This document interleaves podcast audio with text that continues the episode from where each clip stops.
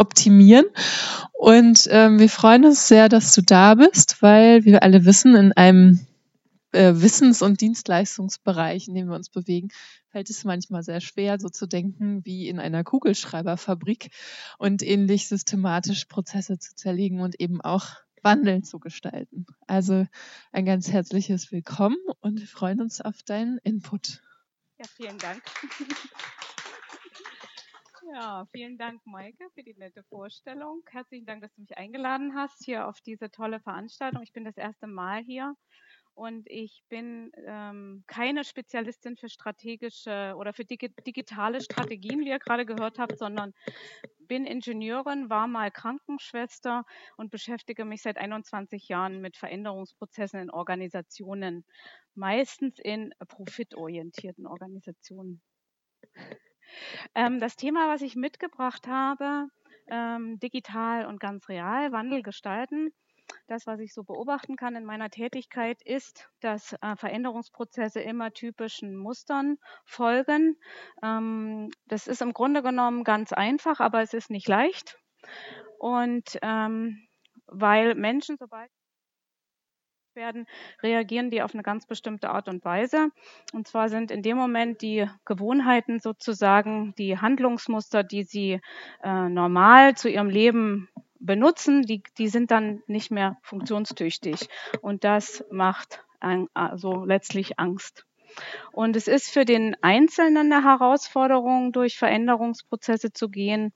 Und es ist aber für ganze Organisationen nochmal eine ganz andere Herausforderung, weil Organisationen haben ja so äh, auch gewohnte Muster, gewohnte Abläufe. Und das, was den Leuten vertraut ist, da fühlen sie sich sicher, da äh, können sie stabil arbeiten. Und was ihnen eben nicht vertraut ist, macht, macht Angst. So, und ich habe jetzt mal hier dieses Ding mitgebracht. Man nennt das ja wohl Handheld Devices neuerdings. Also hier das, aber man erkennt, was es ist. Ähm, zweitausendsieben erschienen, das Telefon mit nur einem Knopf. Und das Erstaunliche ist, es hat auch noch der Ohrring. Okay. ähm. Genau, sofort optimiert. Ähm, und hier gibt's auch noch fünf, äh, nee, äh, zehn Funktionen drauf. Das Interessante war, man hat sich, ihr wisst das wahrscheinlich alles viel besser als ich, aber man hat sich damals darüber lustig gemacht, das Telefon mit nur einer Taste und so viele Funktionen und es wird sowieso nicht angenommen. Das Gegenteil war der Fall. Es war innerhalb von einem Jahr sechs Millionen Mal verkauft und die haben rausgefunden, neunzig Prozent der User ähm, haben äh, äh, alle zehn Funktionen benutzt. Da stellt sich ja die Frage, wenn man sagt, hm, Wandel und Veränderung so schwierig und Leute können sich immer nicht so dran gewöhnen. Warum, und das ist jetzt eine Frage an euch, warum hat sich das so schnell durchgesetzt? Was ist die Ursache dafür? In, intuitive Bedienung, also einfach? Was für einen Nutzen? Ja. Genau, also Einfachheit, wichtiges Thema, ne? Es ist einfach, intuitiv benutzbar und vielleicht noch was? Genau, ist attraktiv, einen sozialen Nutzen, also man kann schnell in Kontakt gehen. Also ich komme übrigens noch aus dem Haushalt, da gab es kein Telefon. Es war furchtbar, ja, man musste erst einen Kilometer da weggehen, bis man dann irgendwo mit Leuten, die weit entfernt waren, in Kontakt waren. Also zwei Dinge, die wir uns auch nutzbar machen können für Veränderungsprozesse. Es ist einfach, also leicht zu bedienen, man kann sich schnell einfinden und es ähm, entspricht den Bedürfnissen. Also das eine Bedürfnis ist, ich kam schnell in Kontakt. Überhaupt, wir sind ja soziale Wesen. Und das andere ist, ist es ein attraktives, schickes Teil. Das, und man konnte schnell ins Netz gehen. Das ist übrigens dasselbe Thema. Facebook, warum wird es benutzt? Also vielleicht benutzen das einige hier nicht mehr, aber ist einfach zu bedienen. Und das Interessante, was der Mark Zuckerberg gesagt hat, die meisten Menschen sind nicht gerne alleine. Sie wollen irgendwo dazugehören.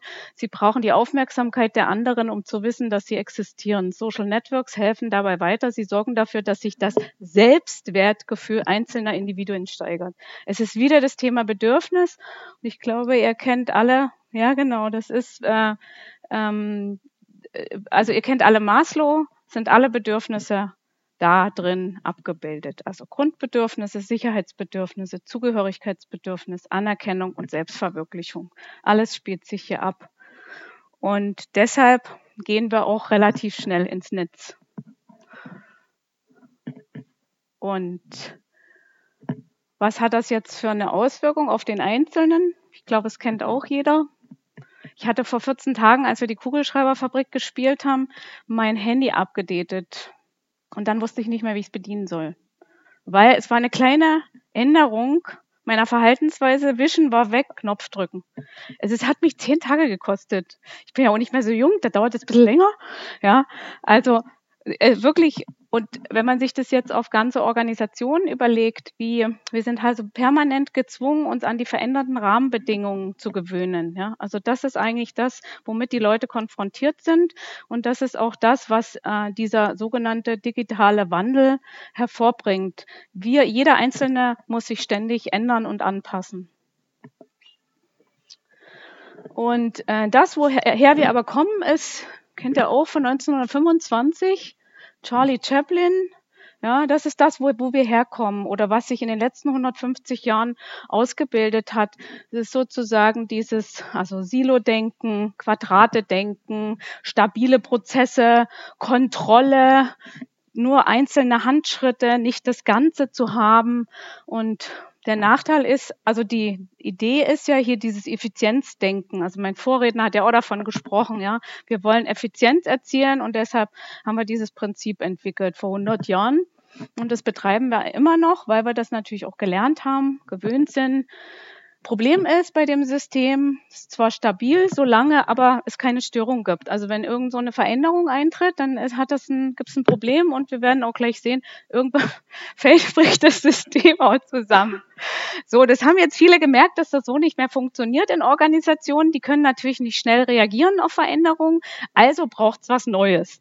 Wir wollen Digitalisierung. Ja? Das Neue ist jetzt das hier. Das wollen wir gerne. Ja? So, ja, hier so. Ah, da ist einer, der kann dann so die ganze Organisation per Fingerschnips drehen, ja, und dann kann er da so ein bisschen äh, dran rumspielen und das nach da schieben und nach dort und so. Das ist so das, wovon viele Manager, ähm, glaube ich zumindest, jetzt träumen. Und das wird aber wahrscheinlich noch eine Weile Utopie, Utopie bleiben, weil was es wirklich braucht, ist das Thema Agilität. Ja, dieses, diese Beweglichkeit. So wird von Schwarmintelligenz gesprochen jetzt und manche sagen, oh, der Schwarm ist dumm. Kann ja sein, ja. Kann ja wirklich sein, aber was der gut kann, der Schwarm, das ist wirklich spannend, weil die Forscher haben das natürlich untersucht und haben geguckt, äh, wie machen die denn das, diese, die Vögel? Wie können die das schaffen, so synchron zu fliegen?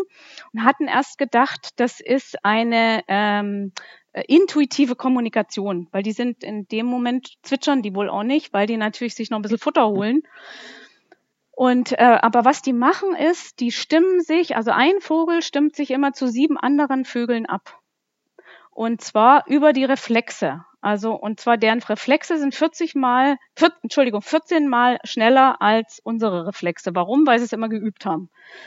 Und äh, wie man hier sieht, ich weiß nicht, ob man das genau sieht, hier ist so ein Raubvogel, der immer dazwischen gehen will. Der hat natürlich keine Chance, weil dadurch, dass die sich immer wieder gegen diesen Raubvogel winden und neu formieren, können die weiter ihrem...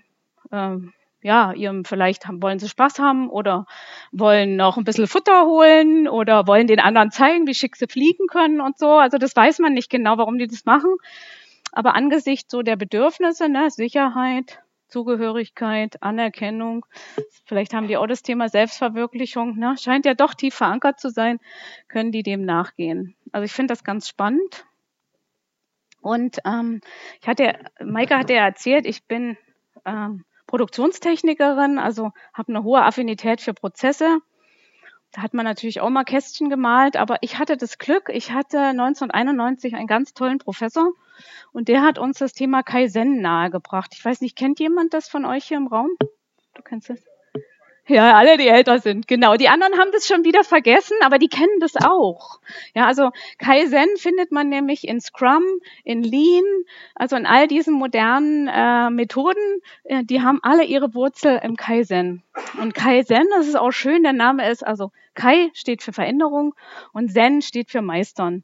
Das wurde im Westen ein bisschen anders übersetzt, nämlich unter kontinuierlich verbessern. Ist auch nicht falsch, aber hier in dem Zen steckt das Wort Virtuosität. Also wir haben das vorhin gehört, ich weiß nicht, wir waren vorhin schon in dem Vortrag, also da, wie die Künstler üben müssen und äh, immer wieder wiederholen und äh, sich dem Ziel annähern. Das ist hier die Idee, die dahinter steckt.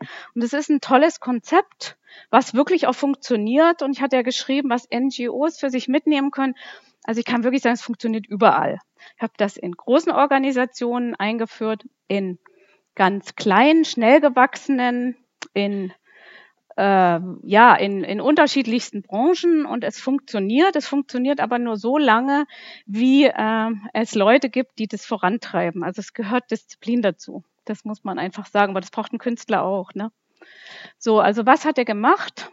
Der Taiichi Ono, der Produktionsingenieur, ja, in den fünfziger Jahren hat er das entwickelt.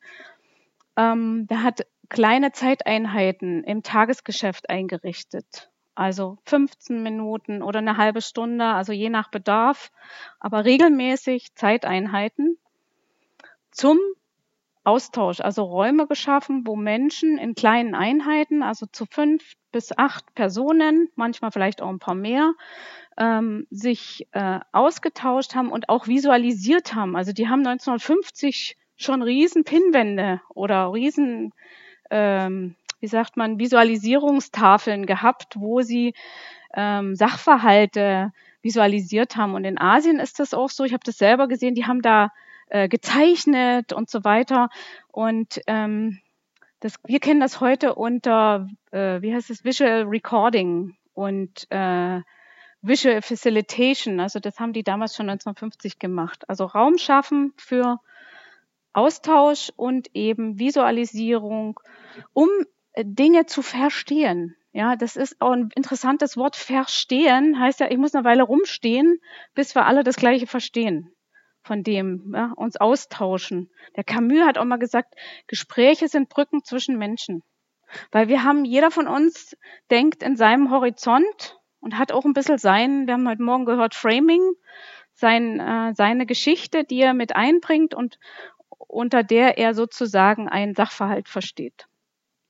So, deshalb zum Reflektieren ähm, und zwar die Sichtweisen anzugleichen, möglichst auf Augenhöhe. Haben die damals schon gemacht. Und da geht es natürlich auch wieder um Bedürfnisse. Wenn ich meinem, wenn ich dem anderen was mitteile, dann möchte ich natürlich, dass er mich versteht, dass wir in Kontakt gehen, dass wir, dass, äh, dass wir uns einigen auf ein gemeinsames ja, gemeinsames Verständnis bezüglich einer Sache, bezüglich eines Produkts, einer Idee, eines Problems, eines Prozesses. Und äh, dann geht es darum, äh, Verschwendungen zu beseitigen. Und die Idee dabei ist, man geht von so einer Ausgangssituation aus und hat ein ideales Ziel. Also bei Toyota war das hundert Prozent Wertschöpfung und null Fehler. Ist natürlich nicht möglich.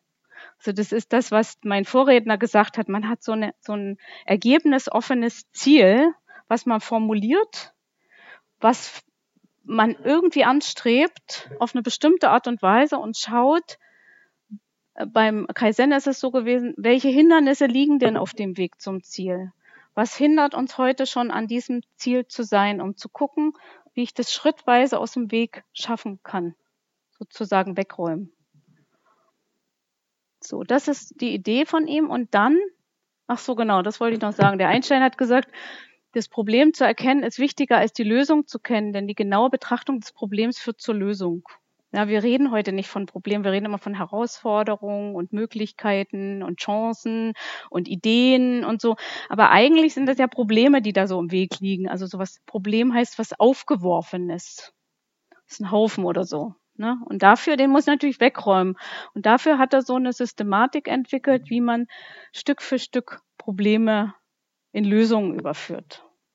Und das ist an sich auch nicht so viel verschieden von dem, was ein Künstler macht. Der nähert sich einer, einem Zielbild und guckt, wie er das machen kann, Stück für Stück. Probiert es aus, testet, was geht, was geht nicht. Und ähm, wie dieser Kreislauf funktioniert, das werde ich euch nachher auch noch Stück für Stück, wenn wir das ein bisschen besprechen. Und warum hat der Taiichi Ono das gemacht? Der hat nämlich relativ früh rausgefunden, dass Menschen ihre Gelo- Gewohnheiten lieben. Ja, also wenn wir unsere Gewohnheiten haben, dann ist unser Selbstwertgefühl stabil, dann fühlen wir uns sicher, dann äh, wissen wir, dass wir da ankommen auf dem Weg, da brauchen wir keine Entscheidungen mehr treffen. Und Gewohnheiten sind ähm, ja Stoffwechsel biologisch hocheffizient. Also die funktionieren mit sechzehn Millionen Bit pro Sekunde, während ein Problem, was ich erst langsam, mir, mich, also wo ich mich erst durcharbeite, was ich durchknete, wie mein Vorredner gesagt hat, das, da brauche ich sechzehn Bit pro Sekunde. Also es ist viel, viel langsamer und braucht viel, viel mehr Energie. Deshalb lieben wir unsere Gewohnheiten. Und das Gehirn unterscheidet nicht zwischen schlechten und guten Gewohnheiten. Also, ja. Und wenn wir aber mit etwas Neuem konfrontiert werden, ach so, genau, und zwar haben sich, bilden sich über diese Gewohnheiten die Nervenbahnen aus und verdrahten sich ganz fest so. Ja? Das ist wie Autobahnen, sagt man manchmal. So, und wenn aber jetzt was Unverhofftes passiert, wofür wir halt kein Handlungsmuster haben, so keine feste Verdrahtung oder sowas, dann ähm, setzt sich in unserem Organismus die Flucht-Angriffsreaktion ein. Und ich zeige euch mal das hier. Hat irgendjemand eine körperliche Reaktion verspürt? So leichtes Kribbeln oder so? Oder hier?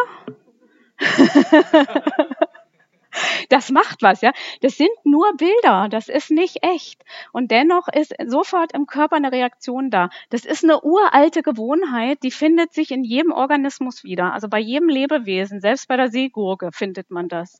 Ja. Das ist die Flucht, ähm, die Fluchtangriffsreaktion. Da wird also unsere, unser gesamter Unsere gesamte Muskulatur wird durchblutet, damit wir wegrennen können. Übrigens auch hier, so wer so Probleme hat mit Beißen nachts, ja.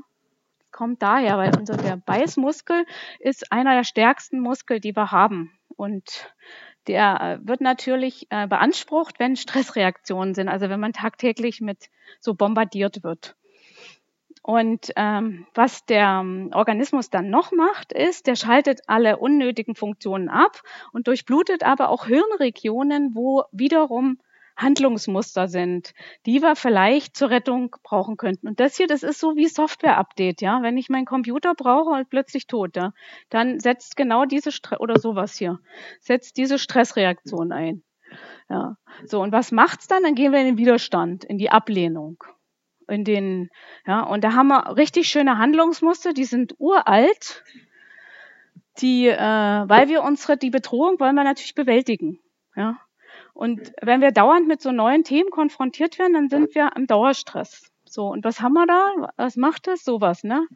Übrigens, der, der Darwin hat rausgefunden, dass diese, also wir können das lesen, auch äh, egal auf der Welt, wo wir auf der Welt sind, die Leute können unser, unsere emotionale Verfassung lesen. Also die können im Gesicht erkennen, ob das Wut, Angst, Stress, Freude und so weiter ist.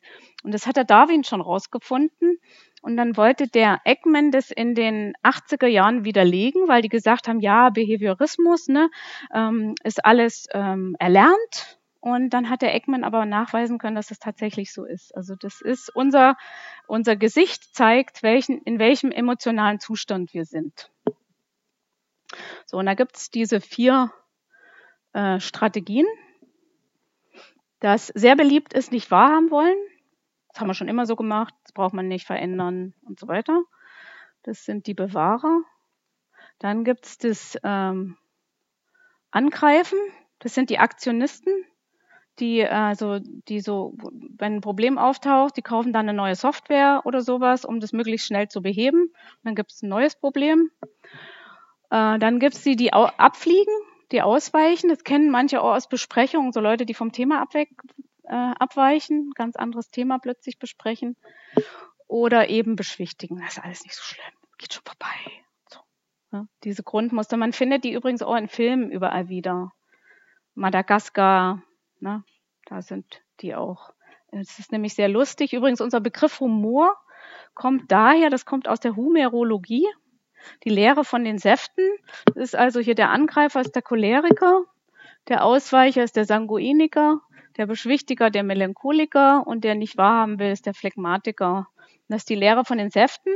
Und der Shakespeare, den hat das auch sehr interessiert und der fand das ganz toll und hat sozusagen ähm, die einzelnen Typen in ihrer Reinsform aufeinander gejagt und das wird dann ganz lustig. So, aber wir alle haben diese Qualitäten in uns. Wir weichen aus, wir greifen an, wir beschwichtigen und so weiter. Und ich glaube, im Moment sieht man das sehr äh, überall, äh, dieses das angreifende Muster sehr stark. Also ich wurde heute Morgen auch ange angesprochen, da der amerikanische Wahlkampf und so weiter. Also wir finden das.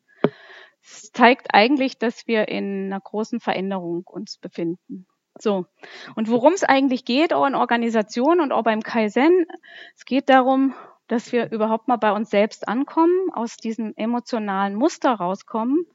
Dann können wir nämlich die anderen wahrnehmen und dann können wir uns auch die Probleme angucken. Vorher können wir das gar nicht. Also wenn wir in einer Besprechung sitzen und jeder versucht, sich zu verteidigen, dann kommen wir zu keinen neuen Lösungen, sondern bedienen immer wieder die alten Lösungen. So, also rationale Einsicht wäre der Punkt, wenn wir uns Zeit nehmen, wahrzunehmen. Das hat der, mein Vorredner hat auch davon gesprochen, dass die Künstler beobachten, die Dinge angucken, ähm, also die ganz bewusst versuchen zu verstehen und zu erkennen. Und das ist eigentlich das, wofür es eben diesen Raum zur Reflexion braucht und diesen regelmäßig Diese Regelmäßigkeit auch. Veränderung braucht Regelmäßigkeit. Das widerspricht sich zwar ein bisschen, aber wir brauchen eigentlich so eine Veränderungsroutine, wo wir die Möglichkeit haben, unsere Prozesse, Probleme und so weiter reflektieren zu können. Damit wir die Sichtweisen angleichen und die unterschiedlichen Sichtweisen zulassen können. Also dieses Vielfalt statt Einfalt ist da möglich. Also, aber das schaffe ich nur, wenn ich diese Sichtweisen angleiche. So, und dafür ist der erste Punkt, dass wir Probleme erstmal anerkennen. Und die Frage stelle ich jetzt mal an euch. Wenn ihr jetzt mal an eure Organisationen denkt, gibt es da irgendwas, was ihr gerne verändern wollt? Dann schreibt es auf unter der Fragestellung, worum geht's? Weil wenn man ein Problem erstmal betitelt, dann kann es auch bearbeitet werden. Wenn man das nicht betitelt, wird es nicht bearbeitet, sondern schwingt immer nur so rum. Also ich weiß nicht, wir haben, glaube ich, nicht genug Zeit, um jetzt Zeit zu geben, dass man das gegenseitig mal bespricht, oder? Genau. Also schreibt es euch auf, wenn euch jetzt was einfällt, was ihr in eurer Organisation verändern wollt, schreibt es sofort auf, weil sonst entflieht es wieder. So, worum geht es, ist die erste Fragestellung. Das ist dieses Thema mit den Haufen. Ja, das ist im Grunde genommen, jedes Thema ist wie so ein Haufen. Meine Söhne finden die Metapher blöd. Ihr könnt das ja selber entscheiden, wie ihr das findet. Aber äh, bei diesen Haufen geht es darum, ähm, wie sieht der Haufen eigentlich aus? Wie ist der beschaffen? Weil Haufen alleine zu sagen oder Kommunikation funktioniert bei uns gerade nicht oder sowas, das ähm, hilft nicht weiter. Ich muss sagen, warum das nicht funktioniert. Also oder was das jetzt genau, was es ist, was nicht funktioniert. Was ist denn das für ein Haufen? Das ist ein Grashaufen, Holz und so weiter, das seht ihr ja selber. Und jeder Haufen braucht aber ein eigenes Werkzeug. Und deshalb stimmt dieser Satz von dem, von dem Einstein, dass es wichtiger ist, das Problem erstmal zu erkennen, weil die Lösung offenbart sich dann schon, wenn wir lange genug dranbleiben. Das ist genau auch das, was die Künstler machen. Die bleiben lange genug an ihrem Thema dran, um dieses Thema in der Gänze zu erforschen und dann, ähm, dann zu präsentieren. Also müssen wir uns die Frage stellen, warum ist das Thema ein Thema? Sind banale Fragen, aber die helfen wirklich weiter. Und vor allen Dingen, wenn wir noch die W-Fragen stellen, ja? Ja, ich habe nur die Anregung, dass ich, ich habe die Erlaubnis, Claudia ab und zu zu unterbrechen. In die Parade zu fahren. Deshalb mache ich das jetzt einfach mal. Ähm, ich würde das ganz spannend finden, tatsächlich von euch mal zu hören, was sind denn die Themen, die euch als allererstes einfallen? Und vielleicht können wir ja eins mal so exemplarisch hier mit mhm. durchspielen, während du das ähm, den Kreis erklärst. Genau. Also was, was würdet ihr gern verändern bei euch? Mal bunt reingeworfen.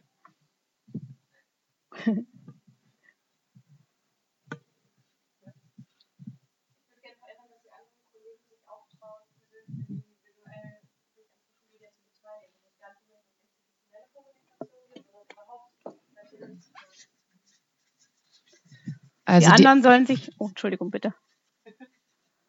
Sollen sich auch. Also die anderen Kollegen ähm, beteiligen sich im Moment nicht. Und der Wunsch ist, dass sie ähm, aktiv mitwirken an Social Media. Im Moment können wir nur beobachten, dass sie es nicht tun. Okay. Ja, dann genau. Nehmen wir doch einfach das mal so mit durch als mhm. eine reale Situation. Und ähm, dann wäre die Frage, warum ist denn das Thema für dich ein Thema? Aus diversen Gründen. Als Kommunikatorin weiß ich natürlich, dass die eigene Kommunikation der Mitarbeiter einer Institution natürlich immer auch abfärben und eine Strahlwirkung haben, ähm, und zwar eine authentischere ähm, und echtere, als wir das jemals durch die institutionelle Kommunikation erreichen können. Ähm, zum anderen geht es aber auch tatsächlich um das Thema lernende Organisation, also Agilität und äh, neue Art, sich selbst auch zu informieren und Informationen zu beschaffen oh. über die sozialen Kanäle. Also es ist sowohl ein Organisationsthema als auch ein Kommunikationsthema. Und die Frage für mich wäre jetzt, warum genau ist es für dich jetzt ein Thema? Was äh, kannst, können, was tun die Leute quasi nicht? Und warum tun sie es nicht? Also sie gehen nicht selbst in die sozialen Medien mit persönlichen Accounts. Hm. Das ist das, was sie nicht tun.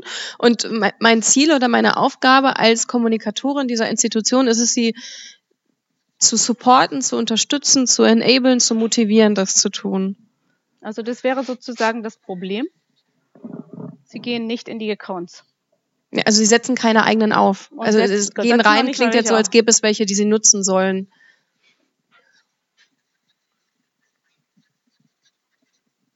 Okay, haben wir jetzt erstmal. Genau. Ähm, das könnte man jetzt noch ein bisschen weiter betreiben und immer weiter in die Tiefe fragen, so wie so ein, äh, dafür reicht uns aber die Zeit nicht. Ich sage euch mal, was ich mache, wenn ich in Organisationen gehe. Ich habe da meine leere Wände dran gepackt. Ich frage immer die W-Fragen durch. Was genau tut ihr denn? Wer ist beteiligt, wer ist verantwortlich und womit tut ihr das?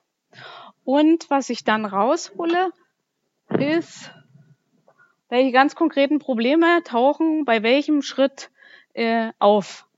Und ähm, anschließend habe ich dann eine riesenlange Liste von Problemen und die werden dann bewertet und in einzelne Schritte eingeteilt, sodass ich sozusagen diese großen Haufen in einzelne Teile auf, auflöse. Das könnten wir hier jetzt auch machen, ganz systematisch mit dem Thema.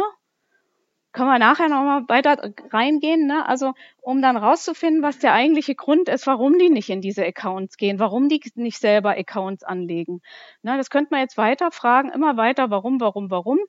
Das hat der Taiichi Ono auch gemacht. Fünfmal warum hat er so, so die Leute verpflichtet, fünfmal warum zu fragen.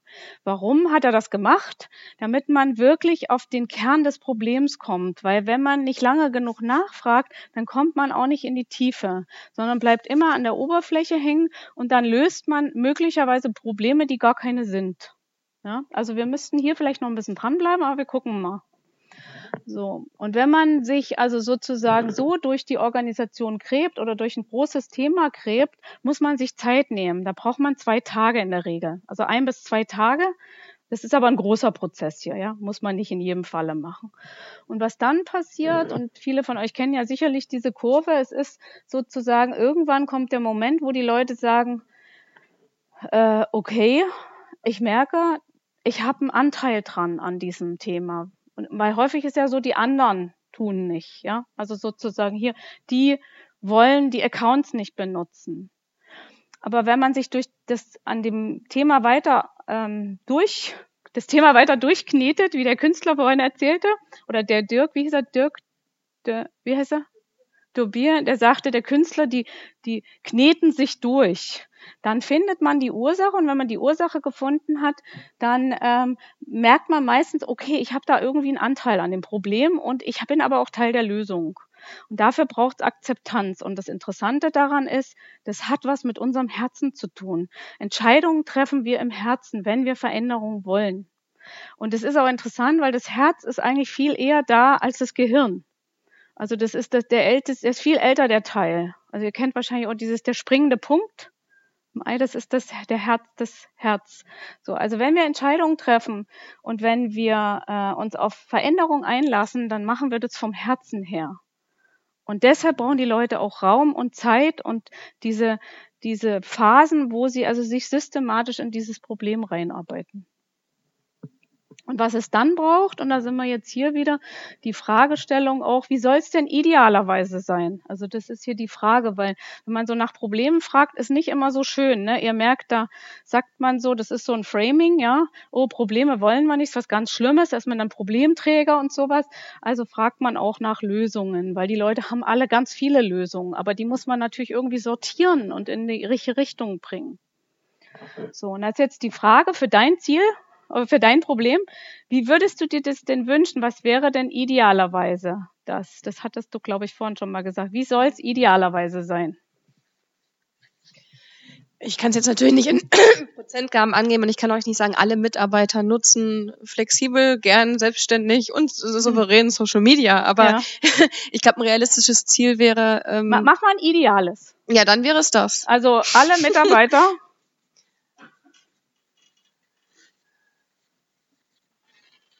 nutzen freiwillig. Freiwillig ist ganz wichtig dabei. Ja, ja. Doch. Vielleicht sogar noch gern. Freiwillig und gern ähm, oder lustvoll, ja. Genau, lustvoll finde ich schön. Ja. Gern. Ähm, unser. Nee, nicht nee, ihren, unser, ihren, sondern genau. Ihren Social Media. Ähm, ist jetzt nicht schön geschrieben. Media-Account. So, jetzt könnte man das so, es sieht doch ganz gut aus. Alle Meta nutzen, Nutzer freiwillig und lustvoll ihren Social-Media-Account, regelmäßig, regelmäßig vielleicht noch. Bitte, und wie? Und, und, und kompetent, klar. Und, wenn wir jetzt einen Idealfall ähm, ähm, klar, formulieren, muss das natürlich äh, Teil dessen sein. Aber so im Sinne der, der in, in, im, auch im Sinne der Organisation und so weiter. Ne? Also muss man sich dann mhm. nochmal überlegen. So, und das, was äh, ich dazu gefunden habe an der Stelle mit dem Ziel ist, die Leute brauchen, das muss irgendwie Sinn machen. Ja, also wenn das keinen Sinn macht, das Ziel, dann machen die das auch nicht. Also das ist ein tolles Zitat, finde ich, von Václav Havel. Ist, ähm, Hoffnung ist nicht die Überzeugung, dass etwas gut ausgeht, sondern die Gewissheit, dass etwas Sinn hat, egal wie es ausgeht. Das ist wieder das mit dem Künstler. Ja, der hat eine Idee, eine große, eine, eine Perspektive, wo er hin will. Aber das ist jetzt nicht alles so, äh, so dieses. Ihr kennt das auch mit den smarten Zielen. Ne, alles immer ist in Bits und Bytes zu messen und in Zahlen, Daten, Fakten und am besten in Geld. Ja, so, das ist irgendwie ja nicht das Richtige, das macht ja keinen Spaß, ne? So, und dann wäre jetzt der nächste, die nächste Frage, und die ist nämlich eigentlich interessant. Was hindert uns denn, dass das so ist? Was hindert uns, dass wir heute eben, dass die Mitarbeiter keine Accounts haben und sich äh, eben nicht kompetent in den Social Medias bewegen? Was hindert uns? Was genau sind die Hindernisse? Weil die sind nämlich ganz interessant, daran kann man nicht arbeiten. Mhm. Ähm, also ich spreche dafür, dazu sehr viel mit den Leuten und höre im Prinzip immer die gleichen Sachen. Das eine ist das Thema, ich habe keine Zeit dafür, also Kapazitäten. Mhm. Das andere ist das Thema, ich, ich bin mir unsicher, ich habe Angst. Da kommt dann äh, beispielsweise das Thema, darf ich das tatsächlich? Ja, darfst du. Damit ist es aber nicht erledigt, sondern was da vielfach auch hintersteht, ist so das Thema, äh, das große Angstwort Shitstorm, ähm, Hate Speech äh, und so weiter. Und das mischt sich mit diesem, diesem Kapazitätenthema. Da sind bestimmt auch viele kleinere Punkte noch drin, aber ich habe den Eindruck, das sind die beiden zentralen Hindernisse. Unsicher, da müsste man das Ding nochmal auseinandernehmen. Woher kommt die Unsicherheit? Ich glaube, weil das Thema Shitstorm leider gerade im akademischen Kontext sehr groß ist, gerade in den Themen, zu denen wir arbeiten, ähm, die Angst, Storm, da etwas eher. abzubekommen, gerade persönlich. Ähm, Hat das vielleicht was mit dem Thema Kompetenz zu tun? Die Fragestellung, wie kommunizieren wir? Welche Richtlinien, nach welchen Regeln, nach welchen Möglichkeiten oder sowas? Also die möglich ist das, aber um das abzukürzen, wir haben tatsächlich mal mit mit viel äh, Leidenschaft und und ähm, Intensität auch die so- eine Social Media Policy aufgesetzt, die Social Media Policy überarbeitet, in vereinfacht, verkürzt, ähm, vorgetanzt, äh, was auch immer. Also das hatten wir auch schon die Vermutung. Also was was darf ich? Ähm, was sind die Rahmenbedingungen? Was sind quasi Richtlinien, an die ich mich halten muss? Ähm, damit sind wir aber nicht weitergekommen.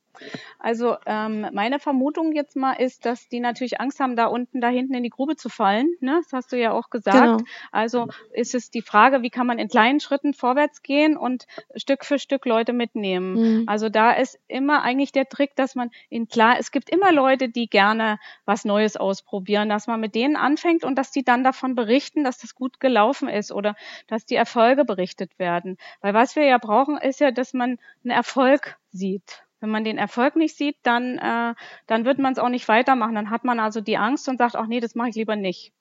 Und ähm, aber wenn du ein, zwei, drei Leute nimmst, die vielleicht Interesse haben und die äh, mit denen sozusagen eine Strategie entwickelst und die dann sehen, es funktioniert und die das wieder den anderen berichten, mhm. dass es funktioniert hat, dann äh, wirst du mehr und mehr Leute mitnehmen können. Also es ist meines Erachtens immer diese Frage der, der, dass man sich einen Zeitraum nimmt und sagt, okay, Dreivierteljahr, ich meine, ein Kind braucht auch Dreivierteljahr, bis das da im Bauch da gewachsen ist, bis es auf der Erde ist. Ja, und wenn es auf der Erde ist, dann kann es auch noch nicht laufen, dann schreit es und dann muss es gefüttert werden und dann braucht das eine ganze Weile. Also diese, man muss sich diese Zeit halt nehmen. Und ich denke, dass wir manchmal so ungeduldig sind mit Veränderungen und dass dann die Leute sagen, oh, geh mir bloß weg mit dem Zeug, ja. Also ich würde mal hier mit der Zeit und dann mal gucken, wie kannst du dir einzelne ähm, Leute mitnehmen. Es gibt ja auch diese Kurve, ich weiß nicht, ob ihr das kennt, mit den Early Adapters, auch bei Produkten. Da gibt's Leute, die nehmen das ganz früh mit, die finden das ganz toll, die wollen das ausprobieren. Dann gibt's welche, na, die ziehen dann auch nach und dann, dann gibt's so die, die, die, die hinterherlaufen. Und da, ich würde mich erstmal fokussieren auf Leute, die das wollen. Und wenn, ne, wir müssen gleich fertig machen hier. Wie viele Minuten haben wir denn noch? Fünf! Oh! Na gut, okay, dann also Stück für Stück aus den Hindernissen müssen Lösungen entwickelt werden und wieder, die kann man wieder so auseinanderlegen, ja? Das geht wunderbar, das funktioniert prima. Das ist der ganze Zauber, große Brocken in kleine zu legen. Ist nichts Neues, ja? Ist echt nicht neu, ist alles alt. Das wussten wahrscheinlich schon die Schamanen, ja? Die Frage ist nur, warum machen wir das nicht, ja? So, warum nehmen wir uns nicht immer diese Zeit und legen das so in Etappenziele? Ich meine, wenn man einen Berg besteigt zum Beispiel, ja? Da, da ist man auch nicht an einem Tag auf dem Mount Everest. Das schafft man einfach nicht. Muss man gut vorbereiten und dann Stück für Stück gehen. Und das ist, glaube ich, auch dieses Thema, was, äh, äh, was, äh, was ganz wichtig ist. Ja, selbstorganisierte Teams müssen sehr gut geführt werden. Das erfordert unglaublich viel Disziplin. Ja, wenn ich da losschieße und irgendeine Aktion mache, dann äh, funktioniert es nicht. So, dann muss ich noch überlegen, wer tut was, mit wem, bis wann. Das kennt ihr alle. Maßnahmenplan festlegen, aber möglichst eben so kleine Brocken, ne? Weil sonst wird das auch nicht umgesetzt. Bei den großen Dingern sagen die Leute dann immer, na, ich hatte keine Zeit und ja, und, und ich hätte eigentlich den gebraucht, aber den habe ich nicht erreicht und so. Und wenn man so ein Thema drei Monate vor sich hin mitschleppt, dann weiß man, man muss es auseinanderlegen. Wieder mit den Fragen. Ja, es sind, sind immer dieselben Fragen, ist eigentlich ganz einfach. So, und dann wird umgesetzt. Ja. Am besten wieder gemeinsam. Hier, die kennt da. Wo ist denn die Katja? Ist die da? Das war das war's im Training. So, und dann haben die Leute eigentlich auch Spaß, wenn sie gemeinsam arbeiten können. So, und dann muss man aber die Ergebnisse überprüfen. Und das ist auch ein wundervoller Moment, wo die Leute das präsentieren können, ihre Ergebnisse. Und das machen die auch gerne. Das finden die ganz toll, weil da findet nämlich dann schon wieder dieser Austausch statt, ne? Und ich muss, glaube ich, mal ein bisschen äh, überspringen. Ja, findet der Austausch statt oder man kann dann halt sich hier diesen Maßnahmenkatalog sozusagen nochmal, das hier ist so ein bisschen gefrorene Atmosphäre, ne? Ist nicht so schön. Viel schöner ist so. Ist einfach viel interaktiver. Also man braucht nicht immer den Computer benutzen, man kann das ganz ohne machen. Ist echt toll. Ist ein tolles Erlebnis. So, und dann gibt's hier diese Pinwände. Ja, bei den Scrummern sieht das so aus. Und ich höre von denen immer, dass sie sagen, oh, das ist so schön, so einen Zettel zu nehmen und den einfach ein Stück weiter zu kleben. Weil es ist haptisch, ne? Es ist, wir, wir sind ja, wir wollen es begreifen. So. Und dann sind wir einmal rum. Und dann kommt das Thema Erfolge würdigen. Das ist ganz wichtig. Das ist so ein körpereigener Cocktail, der da ausgeschüttet wird, ja? Dopamin und Serotonin. Total genial. Gibt's nicht, kann man nicht auf dem Markt kaufen. Gibt's nur, wenn man diese Erfolge hat. Weil, was hat das? Das ist dieses Erkenntnis, ja. äh, Fire Together, Wire Together. Und dann kommt der Cocktail. Juppie. Und das ist schön. Und dafür brauche ich natürlich auch wieder diesen Raum.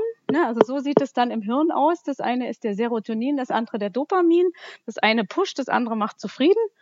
So, das und das Pushen, na, das ist so wie Fußball-W M. Also wer es mag, ne? Aber so ungefähr die Party, ne? So. Ja.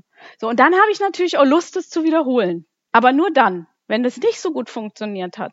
Wenn ich immer nur negative Erlebnisse habe, habe ich keine Lust, das zu wiederholen. Ja, und deshalb muss ich es in kleine Häppchen legen. Ja, häppchenweise, so. Sowas hier, ne? Stückchen, immer kleine Rädel. Plan, do, check, act, immer wieder. Am besten täglich. Kennt man auch zu Hause. Ich sage immer, was zu Hause nicht funktioniert, funktioniert woanders auch nicht.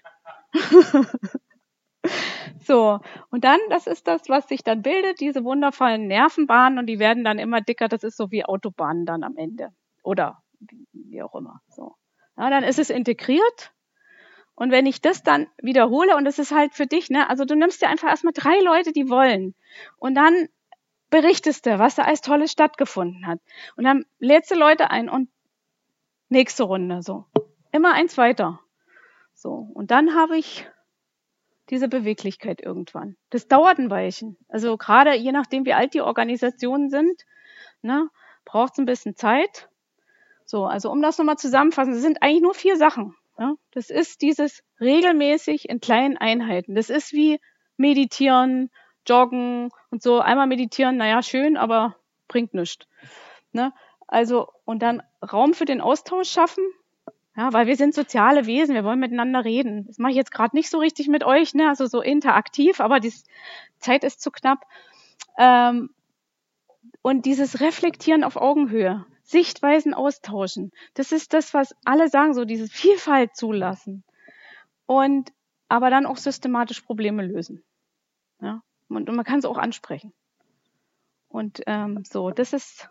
Das ist Kaizen und findet sich quasi auch in allen möglichen Konzepten wieder. Und was das nämlich ermöglicht, das ist irgendwie das Tolle.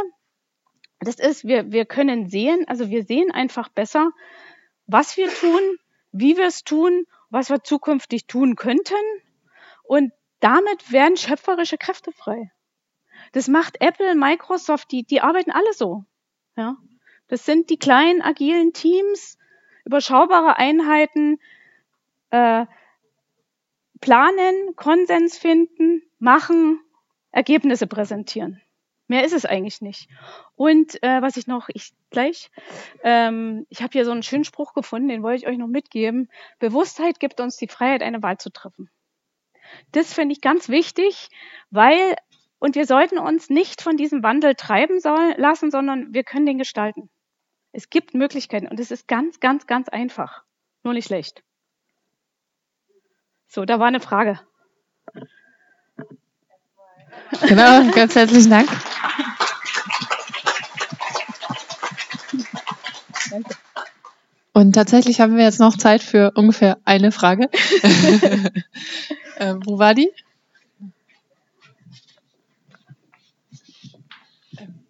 Hi, mein Name ist Claire, und ähm, ich habe die Frage, du hast es erwähnt vorhin, ähm, Selbstorganisation braucht Führung. Und was meinst du konkret damit mit Führung? Oder was für eine Art von Führung? Selbstführung oder Führung durch eine Führungskraft oder einen vorgegebenen Raum? Ähm, ja. Also einmal diese Dinge hier, die brauche ich dafür tatsächlich. Nee, warte, ach, das ist falsch. Ähm, diese vier Sachen, die ich gerade gesagt habe, ne? Also Raum schaffen, Zeiträume schaffen, Zeiträume einrichten. Und in der Regel ist es, ach Mensch, das nervt, das lasse ich jetzt mal, ihr wisst das noch, diese vier Bilder, die ich gezeigt habe. Also in der Regel ist es auch so, dass ich als Führungskraft, ich muss mir genau überlegen, wo will ich mit denen hin? Ja, was ist mein Ziel? Und muss äh, das Ziel formulieren und ihnen dann Raum schaffen. Aber du musst deinen Mitarbeitern irgendwo sagen, wo es lang geht. Also die brauchen, jeder Mensch braucht ein bisschen Führung, ja. Und das erfordert doch ein bisschen Vorbereitung. Also wenn ich das nur laufen lasse, dann gibt es da auch schon durchaus chaotische Truppen. Und das wollen wir ja nicht. Also muss ich vorbereiten, ich muss mir überlegen, wo will ich mit den Leuten hin. Und da sind hier diese Fragen, die wir durchgegangen sind, die sollte ich mir, bevor ich meinen Mitarbeitern Aufgaben gebe, sollte ich mir die wirklich stellen. Ich habe die hier extra formuliert zum Mitnehmen? Könnt ihr. Könnt ihr gerne. Also es ist wirklich, hier ist die Kurve nochmal drauf. Die ist übrigens nicht von der Kübler-Ross. Die geht auf Walter Köhler zurück, Gestalttherapeut. Das ist äh, Lernen durch Erkenntnis. Und Virginia Satir hat weiter dran gearbeitet. Das ist diese Kurve. Wichtig. Und hier sind die Fragen. Gut. Und wirklich als Führungskräfte, macht euch vorher, bevor ihr euren, euren Mitarbeitern Aufgaben gebt, macht, geht dies durch diese Fragen durch. Das hilft einfach, das Leben einfacher zu machen. Hm? Bitte, ich glaube. Eine zweite Frage. Ähm, es gibt ja auch andere Ansätze, ne? Also Feldenkreis macht es ja genau andersrum. Er sagt, mach, mach erst mal und es stellt sich dann eine Veränderung im Bewusstsein ein. Dein Weg ist ja eher, dass du sagst, ähm, erst die Erkenntnis und dann die Veränderung. Und ähm, ich kenne es eben aus aus ähm, der Umweltpsychologie, wo es mhm. wo wo man sich die Frage stellt.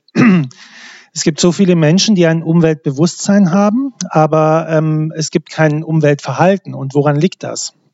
Zum einen natürlich an den an den Hindernissen, die man wo man sich fragen muss, äh, was was hindert mich daran? Also Trägheit zum Beispiel.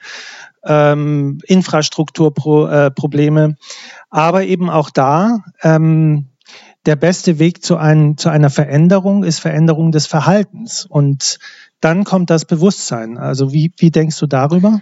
Das ist ja im Grunde genommen das, was Kaizen auch macht. Ja, also die machen in, in ihren, zum Beispiel in diesen regelmäßigen ähm, Strukturen, die man schafft, das immer wieder wiederholen. Also das ist ja wie eine Bewegung, wenn du das so willst, ja, dass ich sage, okay, welche, äh, was ist genau das Ziel, wo wollen wir hin, welche ganz konkreten Probleme habe ich, wie kann ich die auseinanderlegen und dann setze ich quasi das, was ich geplant habe, um. Und durch dieses Tun wird das zu einem Verhalten. Ja, also das wird zu einer Gewohnheit letztlich, die gräbt sich ein und wenn man die Leute gefragt hat bei Toyota, da gab es Leute, die haben eben Interviews durchgeführt und die Mitarbeiter haben gesagt, das wissen wir eigentlich gar nicht, wie das ist. Aber die hatten ein Bewusstsein zum Beispiel für Qualität eben und äh, auch für die, die ähm, dafür, wie sie ihre Arbeit durchgeführt haben. Und ich kann mir vorstellen, dass man das für das Umweltbewusstsein genauso übertragen kann. Also in kleinen Häppchen immer wieder die Leute schulen. Das macht man ja auch teilweise mit Kindern in der Schule, dass sie eben darauf hingewiesen werden und so weiter. Und dann kommt das Bewusstsein. Und was ganz entscheidend ist, letzter Satz, das Vorleben. Also dieses, diese Vorbildfunktion ausüben. Wenn ich möchte, dass mich, sich meine Mitarbeiter auf eine bestimmte Art und Weise verhalten, dann muss ich ihnen das vorleben. Weil sonst werden sie es nicht machen, sonst ist es nicht glaubwürdig. So, so damit für heute das Schlusswort, glaube ich. Äh, als kleiner Hinweis, Claudia wird morgen auch noch im Barcamp dabei sein, glaube ich. Das heißt, mhm. wenn ihr Fragen habt, äh, die ihr gerne noch mit Claudia besprechen möchtet, äh, seid einfach selbst der Referent in einer Barcamp-Session zu dem Thema und ladet sie ein, dabei zu sein. Ähm, oder vielleicht hast du auch Lust, nochmal was Eigenes anzubieten. Wir sagen ganz herzlichen Dank ähm, und nehmen mit, ähm, genau, das Zerlegen äh, lohnt sich und wir Ähm, ja, wir sind, äh, glaube ich, alle aufgefordert, das in unserer eigenen Organisation mal zu tragen und zu übertragen. Ganz herzlichen Dank. Ich bedanke mich.